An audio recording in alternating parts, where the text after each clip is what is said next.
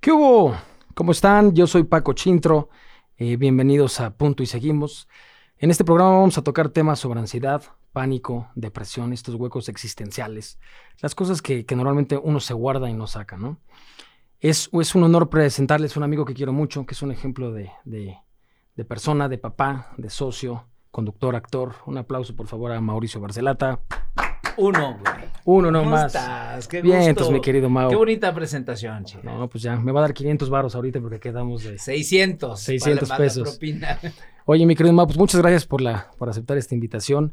Yo estaba leyendo, te voy a dar una cifra un poco complicada, que el, la segunda causa de muerte en México de jóvenes de 15 a 29 años es el suicidio, ¿no? Ahorita por cuestiones de COVID, el suicidio se incrementó más del 200% a nivel, a nivel mundial, ¿no? Claro.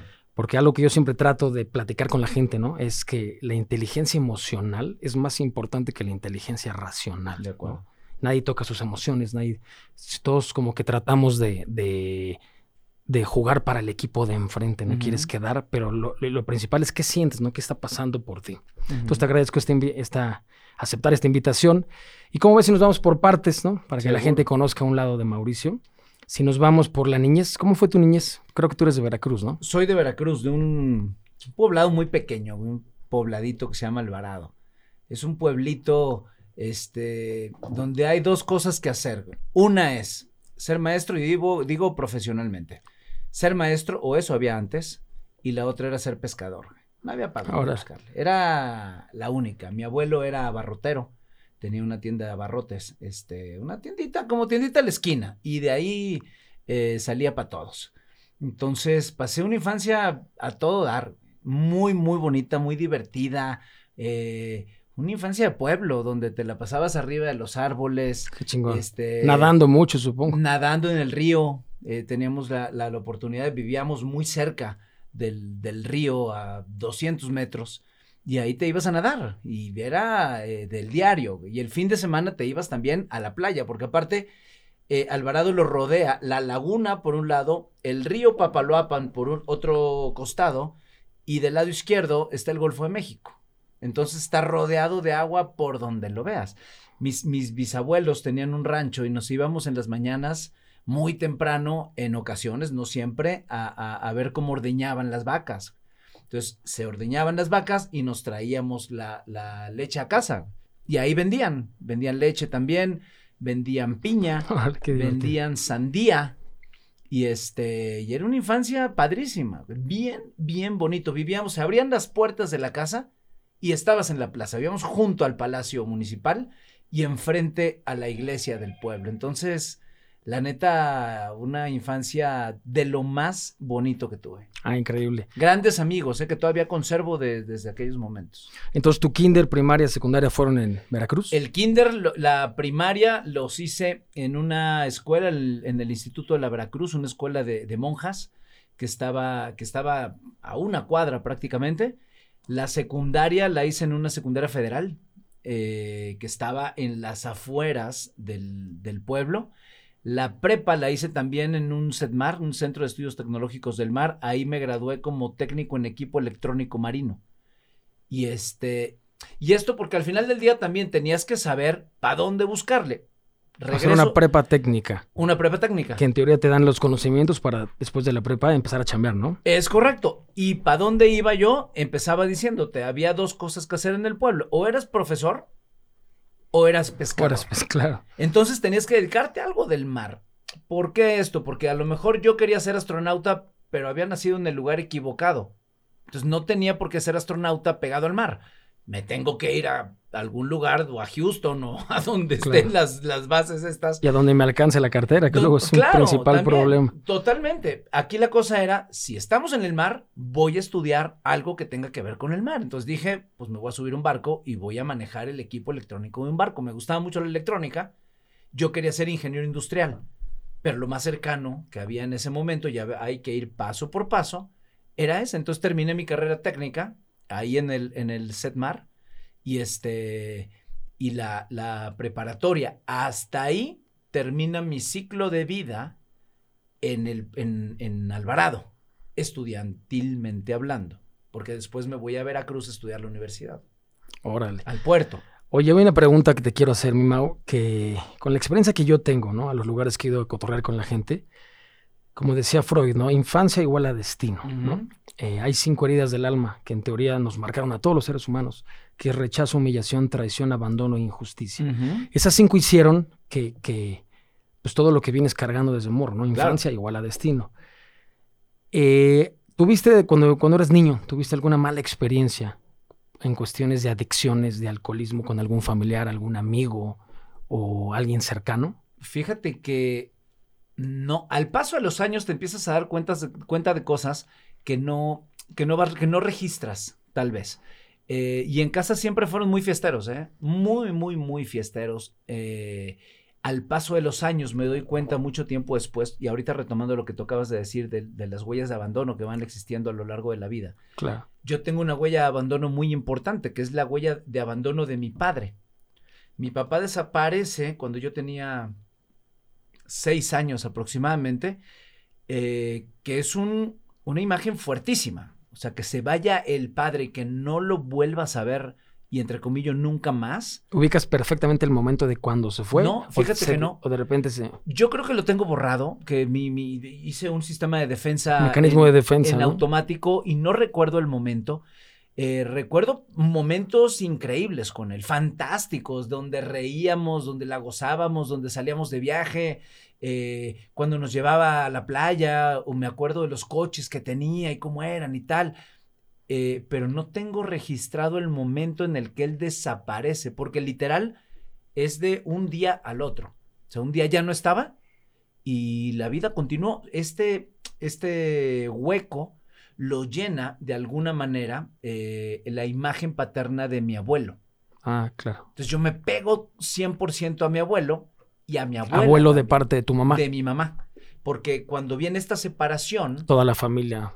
todo el mundo explotó. Se, Claro. se- se hizo como, como, ¿cómo se llama esto? El, el- el- el- el de la cucaracha, ¿no? Que algo pasa y, prrr, y todo se expande. Eso pasó en casa. De ser una familia sumamente nuclear y cerrada, eh, mi hermano se va a vivir con unos tíos, mi hermana se va a un internado, yo me quedo a vivir con mi abuela y con mi ¿Tú, abuelo seis años de edad? yo a los seis años de edad aproximadamente, y mi mamá se viene a México, a la Ciudad de México, a estudiar una carrera. Mi mamá era muy joven, tú sabes que en esas épocas mi mamá debió haber tenido cuando tuvo a su primer hijo, mi hermano, 20 piquitos de años, no más de 23. Y, y muy joven tiene que tomar la decisión ahora De ser mamá y papá, ¿no? adelante a tres hijos Separados. separado.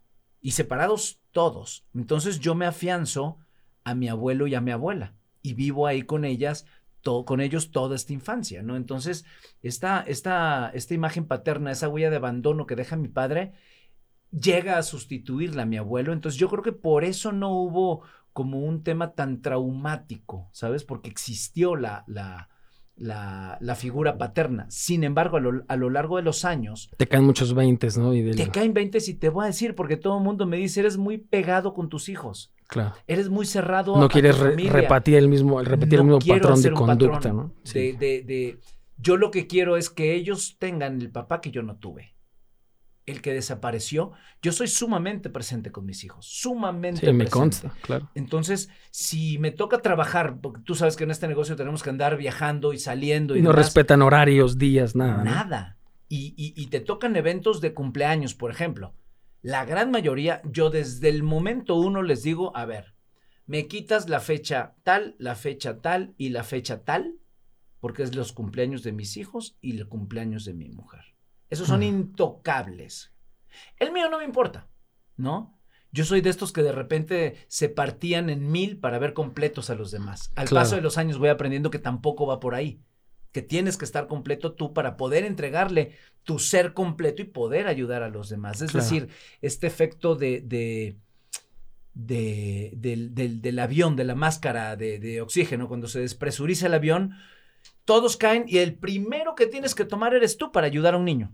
No irte con el niño, tú primero. Claro. Y después ayudar a los demás. Entonces, este patrón que, que, que dices de infancia y destino justamente es algo que yo no quise repetir en ningún momento con mis hijos y soy brutalmente presente. Y si estoy fuera de México, me los traigo. Y digo, no voy a pasar un día sin ellos, un día importante en sus fechas. Y ellos han hecho, y mi mujer ha hecho lo mismo con, conmigo en temas personales y en temas laborales. Cuando hay un día de estreno de programa o un cierre de algo, ahí están siempre y están, puede faltar el micrófono, puede faltar la cámara, pero ellos tres están conmigo todo el tiempo. Increíble. Y aquí hay una línea, una línea invisible un poco complicada, porque, por ejemplo, yo conozco muchos casos que tuvieron padre ausente, ¿no? Que hubo muchas carencias de niño. Y, y mis amigos con sus hijos les dan de más. Claro. Entonces luego el morro no tolera la frustración, es un niño barrinchudo y él dice, no es que no importa porque yo no tuve, no. Es una línea totalmente de, que debe de haber límites, no debe de haber consecuencias. De Pero es difícil medirlo. Sí, claro. Es bien complicado. Porque lo que tú no quieres hacer es repetir el patrón y quieres que ellos se ahorren el proceso que fue tan doloroso en, claro, tu caso. Que, que, que siempre luego te dicen, ay, es que hay que pasar por esto y hay que sufrirla para llevar. No hay que y no tienes que. Yo, para mí eso es falso. Si tienes la oportunidad de que alguien te ayude para hacer algo, ¿por qué no? Si yo tengo la oportunidad de que un día me diga eh, uno de mis hijos, oye, quiero, no sé, tener un podcast o quiero hacer tal cosa, ¿por qué no lo voy a ayudar? ¿Por qué no le voy a echar la mano? Si yo no tuve quien me ayudó y ellos, ellos sí tienen que, no les voy a dar todo en bandeja de plata. Claro les voy a echar una ayudadita. Como de repente me dicen, oye. Debe haber un esfuerzo, ¿no? Y una recompensa. Claro, necesito unos audífonos porque la escuela, porque no sé qué. Va. Si es parte de la escuela, adelante. Pero son los audífonos para jugar Fortnite de no sé qué. Va. ¿Qué tienes? ¿Qué puedes vender? Porque ahorita puedes venderle hasta el alma al diablo, güey, si tienes factura en internet. Claro. Entonces tienes audífonos. Como los Simpsons. Sí. Tienes unos audífonos viejos, ponlos a la venta en internet.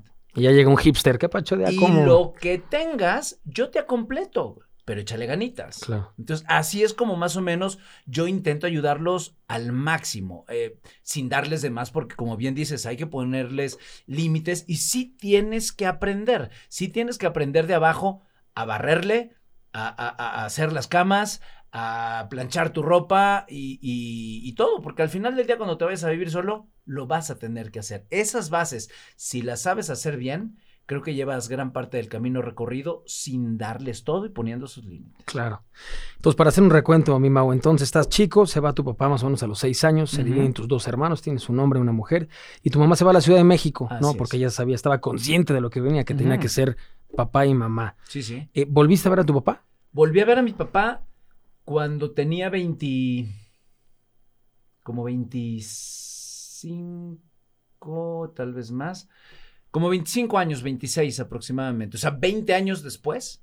Él te buscó, se encontraron. Él me buscó, sonó el teléfono, porque él había tenido, ya después me enteré que él había tenido contacto con uno de mis hermanos, con mi hermana, y le dio el teléfono que yo tenía aquí en la Ciudad de México. Y ahí me habla y me dice, soy tu papá y te quiero ver y fue de, ah, cabrón. ¿Te dio coraje? Fíjate que no, me, dio como, como mucho morbo, ¿no? Como esta cosa de, ¿qué será de este güey? No había. Pero cierta emoción.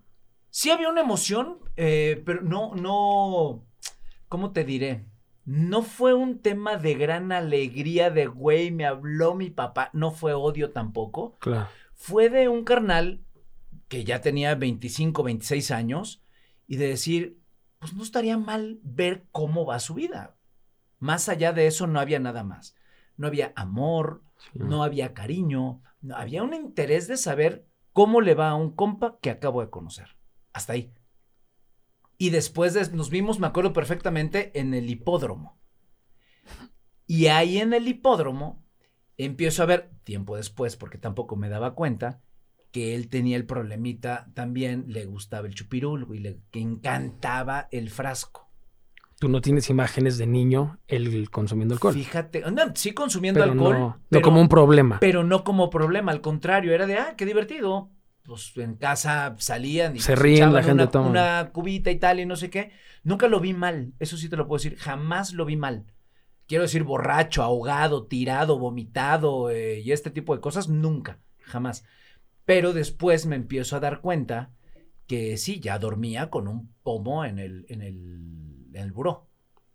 Este, y tenía una vida que él quería demostrar que tenía algo, vivía como de muchas fantasías. Regreso un poco a lo que decías al principio, este tema de, de no soltar los sentimientos, no nos enseñan a sentir. Y, y, alguna vez aprendí que todos usamos la coraza que menos se parece a nuestra esencia, con tal de no ser vulnerables. Él vivía con una imagen de, de soy el chidas pelas, de soy el todas las puedo y el no sé qué, pero veía su casa y era fúnebre, era raro, vivía como en un tema depresivo, oscuro, no, no llegabas a una casa bonita de felicidad, ¿sabes? Era como una cosa muy extraña, muy sucio, todo muy sucio, eh, los trastes sin lavar, una cocina pues así sucia, como de una semana de un puberto que está estrenando departamento, con todos los trastes sucios, olía no bonito, pero yo estaba muy necesitado de un lugar donde vivir. Entonces me aproveché un poco. Y ahí dije, este es el momento para aprovecharme de todo lo que no ha sucedido y por lo menos tener un techo un rato. No lo aguanté más de, no sé, no aguanté ni el mes.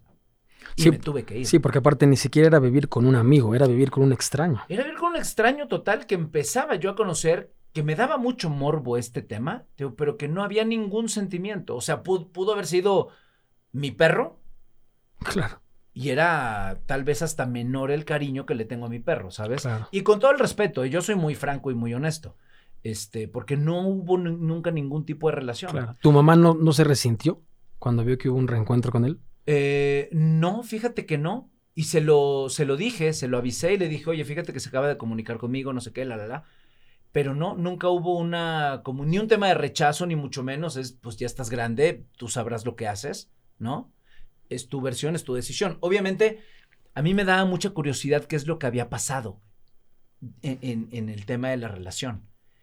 Y en todas las historias, yo, a mí me, yo necesitaba, para mí, escuchar su versión. Claro. Porque, luego como niño te puedes llegar a sentir hasta culpable, ¿no? Claro, a lo mejor era yo, pero dicen también, si solamente escuchas a Caperucita, el lobo siempre va a ser el malo. Claro. y siempre hay tres versiones, en teoría. La tuya, la mía y la verdadera, ¿no? Absolutamente. De cuestión de la percepción. Yo necesitaba escuchar su versión.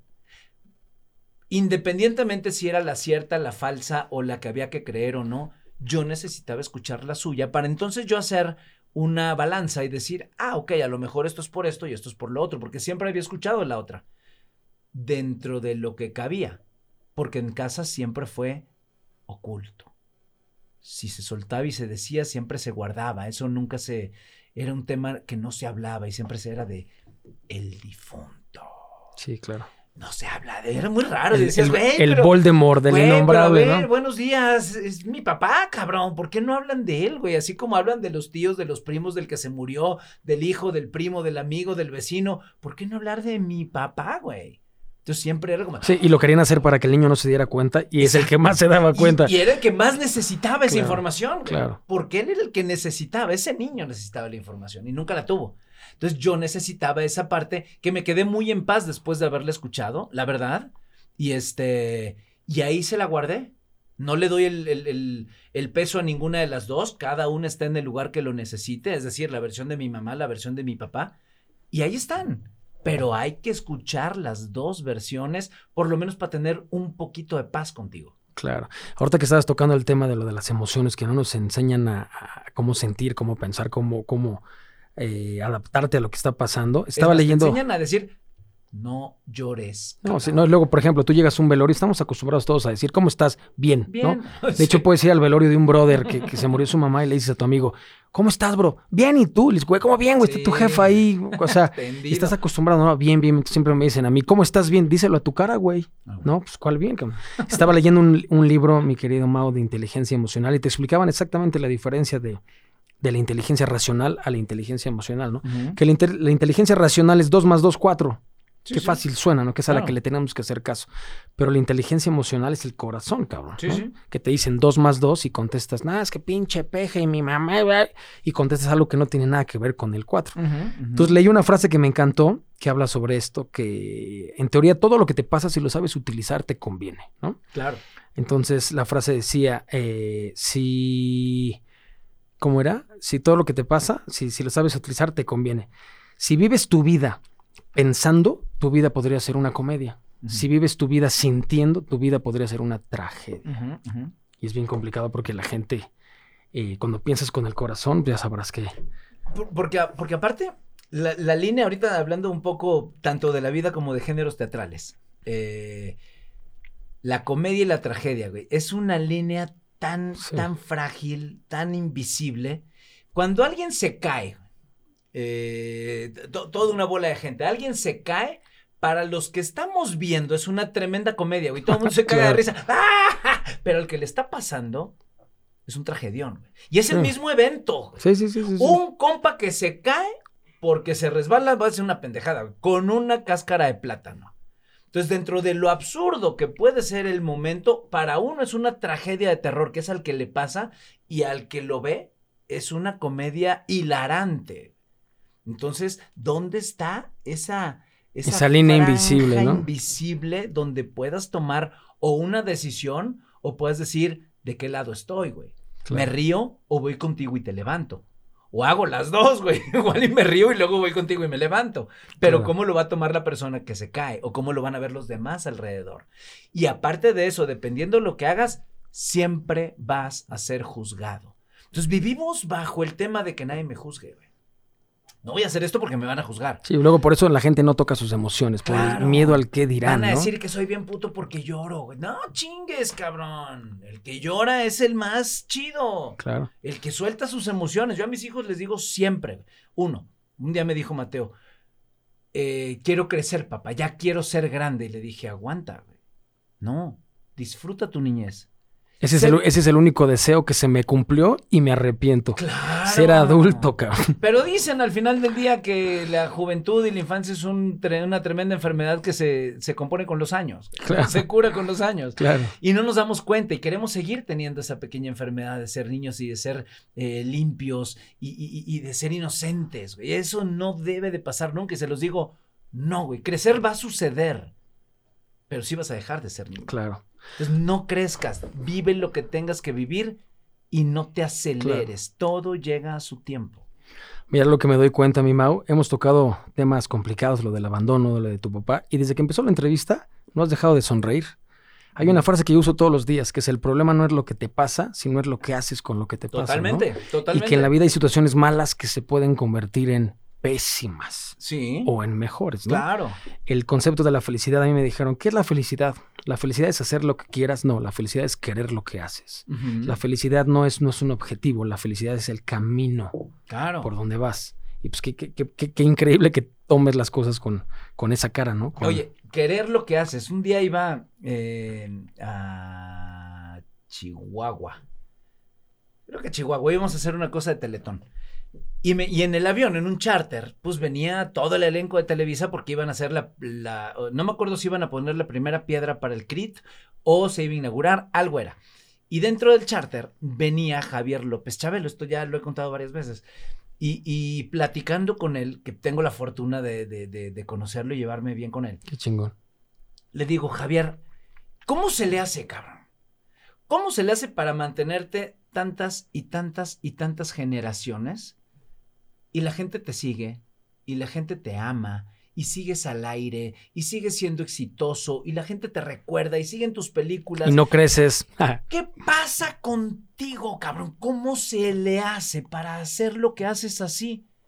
Y con esta voz que tiene el cabrón. No le dé mi cuate. Esa no.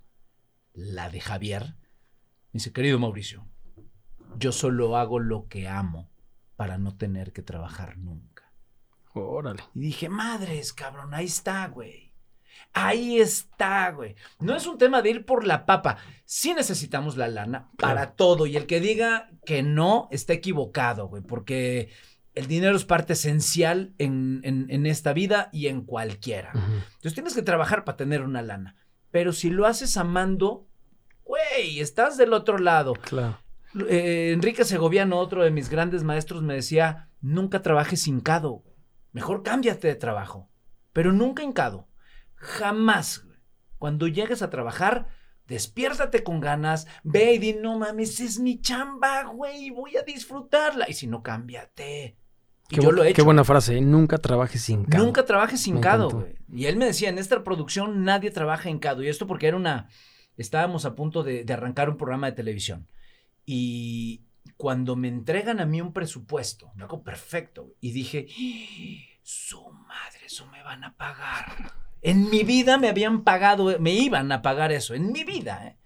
Vivía yo aquí atrás en, en Letrán Valle, en la calle de Mitla, y este, y dije, güey, qué pedo. Esto se puede ganar, y me dice ese gobierno. Haciendo lo que me gusta, ¿no? Haciendo lo que me gusta. Me dice, es que para mí ese, ese, programa lo iba a hacer Marco Antonio Regil, que ya era Marco Antonio Regil, güey, el gran conductor. Y me dice a mí Enrique Segoviano, es que yo lo tengo, mi rubro dice conductor, no dice Marco Antonio Regil. Es decir, si ya no lo hace Marco, ahora lo haces tú, yo no tengo por qué pagarte menos, güey. Yo mi presupuesto lo tengo ah. con esa cantidad y esa cantidad es para ti. Bueno, pasa y voy a hablar con uno de los ejecutivos y me dicen, no, güey, estás equivocado, eso no lo vas a ganar. Eso lo gana Marco Antonio Regil, no tú. Dije, ah, chinga, me acaban de decir otra cosa. Claro. No, pues es que no lo vas a hacer. Le digo, pues ya no quiero el programa. Me puse los pantalones y dije, no, güey. ¿Y te lo quitaron?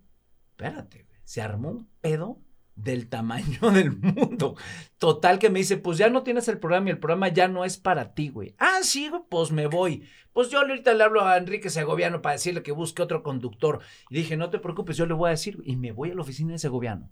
Llego a la oficina y le digo, señor, ya no tenemos conductor, perdón, pero el señor me bajó el presupuesto al 80% de lo que usted, más bien, al 20% de lo que usted me había ofrecido. Es decir, me tumban el 80% de mi presupuesto. Y agarra Enrique Segoviano. Y Segoviano era, estaba arriba del otro. Segoviano era mi productor. Mm. El otro era jefe de Segoviano. Ah. Le habla por teléfono Enrique Segoviano a esta persona y le dice, pues ya no solamente no tienes conductor, Empezábamos mañana. ¿eh? A partir de este instante, no tienes productor. Tampoco tienes productor. Pax, y que le cuelga el teléfono. Se para Enrique Segoviano con esos huevos y le dice a toda la producción, señores, ya no hay programa. Y todos se quedaron así. Agarren sus cosas y vámonos. Y todos agarraron sus chivas, bajando las escaleras cierran la puerta y bajando las escaleras. Sí, porque se lleva toda la producción, ¿no? A, todos, güey. Y empezamos mañana, foro hecho, foro abierto, todo armado. Eh, mañana entramos a grabar para el primer programa al aire, todo, cabrón. Y bajando las escaleras me dice Enrique Segoviano, en esta producción nadie trabaja hincado. Vámonos. Y ahí nos vamos todos. Y, habla, y le hablan por teléfono y le dicen, Dile Mauricio que venga ahora a la oficina de fulano de tal para que se arregle de lana. Señores, deténganse. Y nos regresamos todos. Ellos se fueron a la oficina de regreso y me dice, avísame en cuanto estés y si no, se acaba el programa. Me fui a la oficina de este otro compa, me arreglé de lana. al, al mismo monto del 100%. Y sí hice el programa. No, ahora me pagaron el 80%. Bueno. Que ya no estaba tan jodido, güey. Me querían pagar el 20, ahora me pagaron el 80. No me fue nada mal, pero ahí le aprendí eso segoviano, güey. Nunca trabajes hincado. Mejor cambia de chamba. Órale. Está increíble. Y a la gente luego no le gusta que le digan sus verdades. A la gente no, porque no nos acostumbraron a eso. No nos enseñaron a defendernos. Nos enseñaron a defendernos en la escuela a decir, agárrate a madrazos. Pero eso no es defenderse, güey. En la vida hay madrazos más duros que los que te den con un puño en la cara. Muchos más fuertes. Y esos son los que la gente no te enseña. Que a veces la familia no te enseña y tienes que aprenderlos. La vida te los enseña. La vida te los enseña. Y así tiene que ser, güey, porque es parte del proceso. Yo intento que mis hijos aprendan esos pequeños toques para que cuando les toque ya sepan qué hacer. No, y no se frustren. Claro. Porque la tolerancia a la frustración, ¿cómo te...? Me decía mi mujer, cuando jugamos fútbol, a Mateo le encanta el fútbol y quiere ser futbolista. Y este, se va por ahora a un torneo a Las Vegas. Este, qué chingón. Y, me decía María José, ¿por qué no lo dejas ganar, güey? Pues, pues porque no me gana. ¿Por qué lo voy a dejar ganar? Pues porque es tu hijo. No, güey. Los otros no van a decir, ay, no, es Mateo, déjenlo ganar, ni madres. tiene que aprender a perder. Y tiene que aprender a controlar la frustración y el enojo para que entonces no sea eh, algo que lo frustre que no sea algún error, que sea un aprendizaje, que es la única manera de ver las cosas. Yo no pierdo, aprendo. Y a partir de aprender, das el siguiente paso. Sí, porque muchas veces la gente dice que es que muy suertudo, ¿no, güey? No. Porque llegar no es tan complicado, mantenerte es lo difícil, ¿no? Y según suerte, yo no, es tanto cuestión de suerte, sino es cuando la preparación se junta con la oportunidad. Absolutamente. Sí, no, porque es que siempre dicen, es que ese pendejo, ve la vieja que tiene, ve el coche que tiene, ¿qué, qué ese pendejo? Pues yo quiero ser ese pendejo, güey, ¿no? Está muy, muy fácil. Sí. Oye, mi Mau. Pero juntar eso es lo más Sí, es lo importante. más importante. Y la disciplina. Dicen que la la, dis- constancia, ¿no? Sí. Dicen que la disciplina un día le va a ganar al talento. Y yo creo que es totalmente cierto, ¿eh? Platicando con productores también. Y te hablo de los productores porque es mi medio, es mi gremio, es la Claro. gente, ¿no? Me decían, oye, ¿qué prefieres? ¿A un güey muy talentoso, muy talentoso, pero que llega tarde, que llega Sí. pedo, que llega tal? ¿O uno que no es tan talentoso, pero llega? Texto aprendido, llega a la hora exacta, si no es que una hora antes, revisa todo lo que tiene que hacer, está puntual a la hora que tiene que estar y si ya ni me sigas diciendo, güey, yo quiero el disciplinado. Sí, claro. Un día la disciplina le va a ganar al talento y eso es un hecho. Oye, mi Mau, entonces, ¿en qué momento llegas a la ciudad y te empiezas a enfocar a cuestiones del show business? En- a, a la Ciudad de México llego en... Llegaste por tu mamá, supongo. No, no, no. No, mi mamá después se regresa a A Veracruz. Ah, Y cuando mi mamá se regresa a Veracruz es justamente cuando entro a la universidad a estudiar este, ingeniería industrial y eh, nos volvemos a juntar en ese momento los cuatro, o sea, los tres hermanos y mi mamá, en una casa, güey, que no había, no llegaba ni el camión, güey. O sea, pe- pero nada, era como, como un cerro, unas te- casas. Terracería. Terracería total, güey, en unas casitas de, de, de, ¿cómo se llama? De interés social. Eh, dormíamos mi hermano y yo juntos. ¿Cuántos años tenían? Yo tenía 18, estaba entrando a la universidad. Mi hermano me lleva 6, mi hermana me lleva 5 y dormía mi hermana con mi mamá. Era una casita muy pequeña de, de dos recamaritas. Mi mamá y mi hermana en un cuarto, mi hermano y yo en el otro cuarto. Pero no había nada, güey. Es más, te digo que no llegaba ni el correo. No. Te lo juro por Dios. Teníamos que tener, mi mamá tenía un apartado postal en Veracruz para que ahí llegara la, la- correspondencia. Cuando yo llego a México, ya tenía, ya me había ido a Ciudad del Carmen, ya había trabajado por allá de marisquero, andaba buscando lana para poder ir a México. Llego a México en 1993, 92 y en 93 entró al CEA. Esa es mi primera inmersión eh, ya como, ya dedicado al mundo de la actuación, porque desde los 12 yo había yo grabado un disco eh, que habíamos venido a grabar a la Ciudad de México. Tenía 12 años, a los 12 yo ya me la andaba pachangueando aquí en el Claro. DF, solo, con tres chamacos más y uno de los, de- y un manager, y ya nos traían para arriba y para abajo. güey. Pero llego a México a, a esta experiencia nueva, 1995, tenía 25 años. Yo ya era grande para mi generación del SEA. Había niños de 17, 16 años.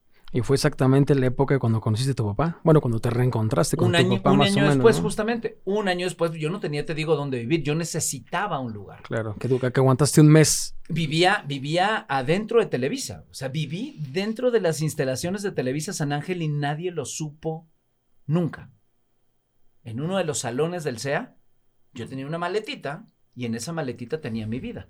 Ahí me bañaba, ahí desayunaba, ahí comía, ahí dormía sin que nadie supiera en un salón y me eché varios años ahí. ¿Te daba pena? No, Ah, era tu realidad y pues era, mi- era lo que había. estabas muy agradecido de tener dónde, ¿no? Y no, pena, yo estaba feliz, cabrón. O sea, un cabrón de un pueblo.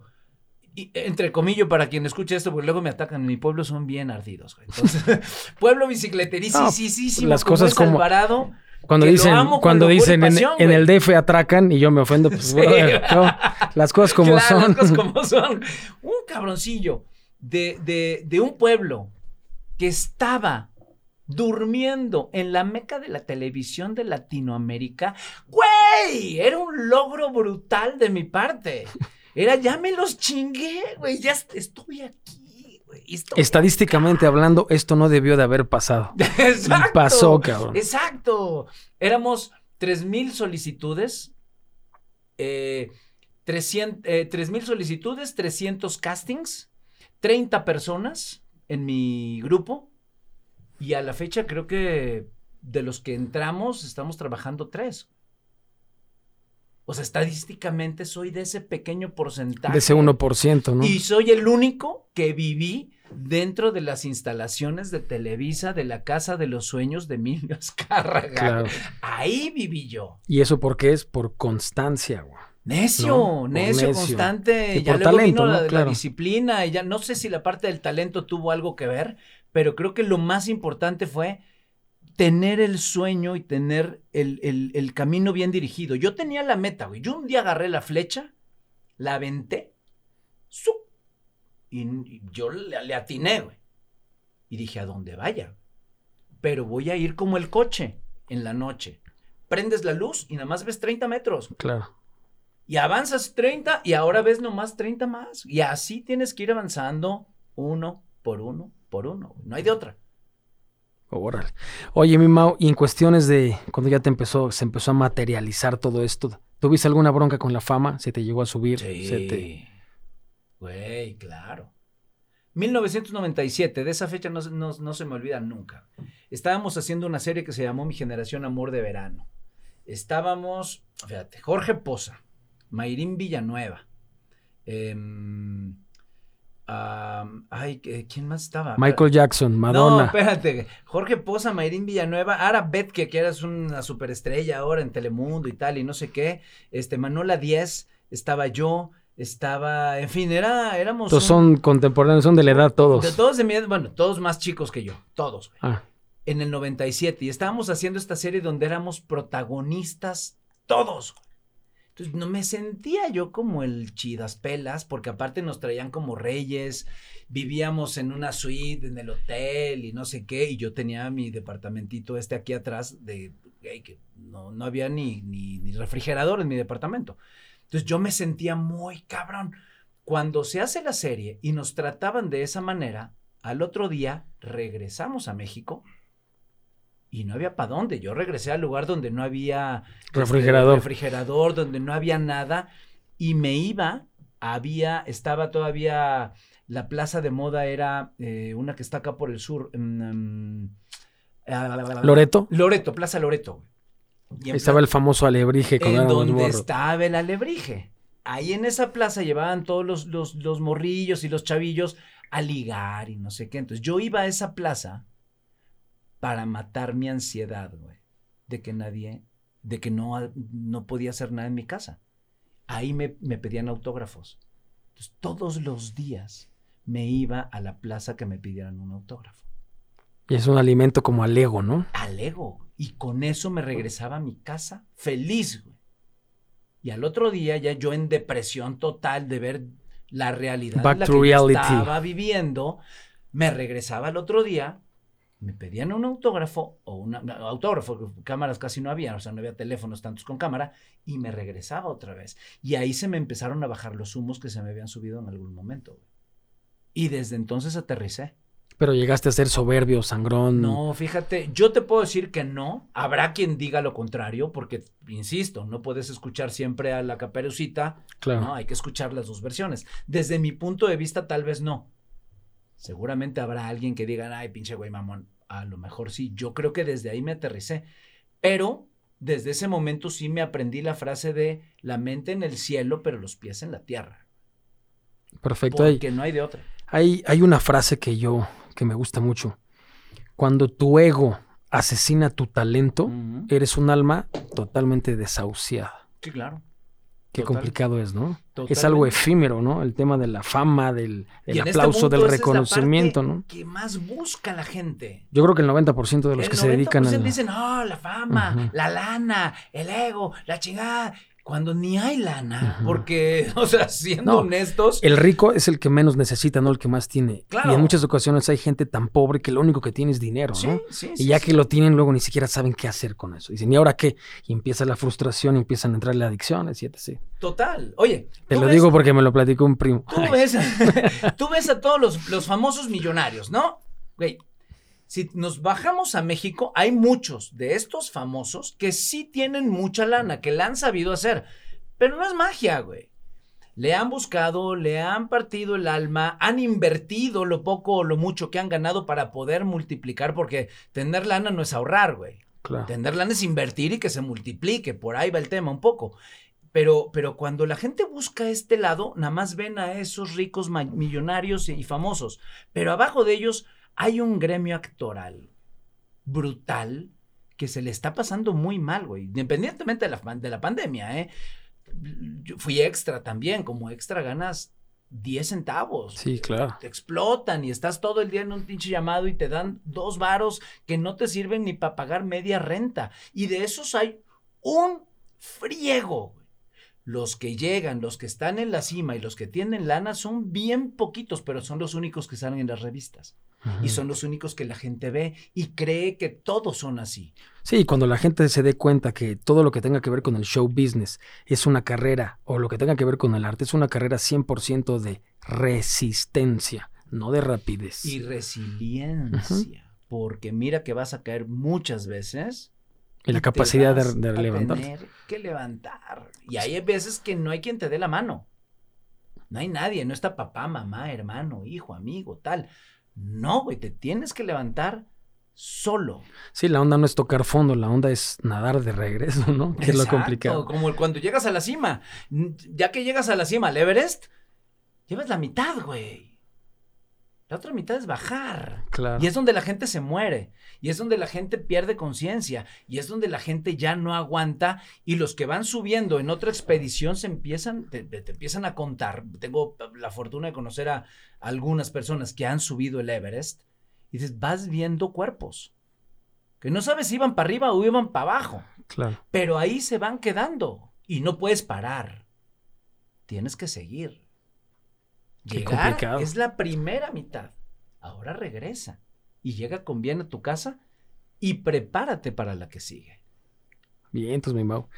Oye, pues yo te quiero agradecer que, que podamos escuchar este lado, ¿no? De lo que es la resiliencia, de lo que es la constancia, ¿no? Muchas personas por ver en la tele a alguien piensan que está el famoso stage power, que él ya nació y que, que tu tío se apellida Azcárraga y tu otro tío se apellida Slim y, y no se dan cuenta, ¿eh? estaría increíble, O pero no se dan cuenta padrísimo. todo lo que está detrás. Ya como de las últimas preguntas, mi querido Mau, ¿qué harías tú si te encontraras a Mau de seis años? ¿Qué le dirías?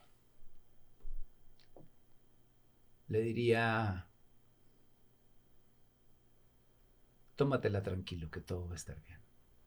No te aceleres. Todo va a estar bien.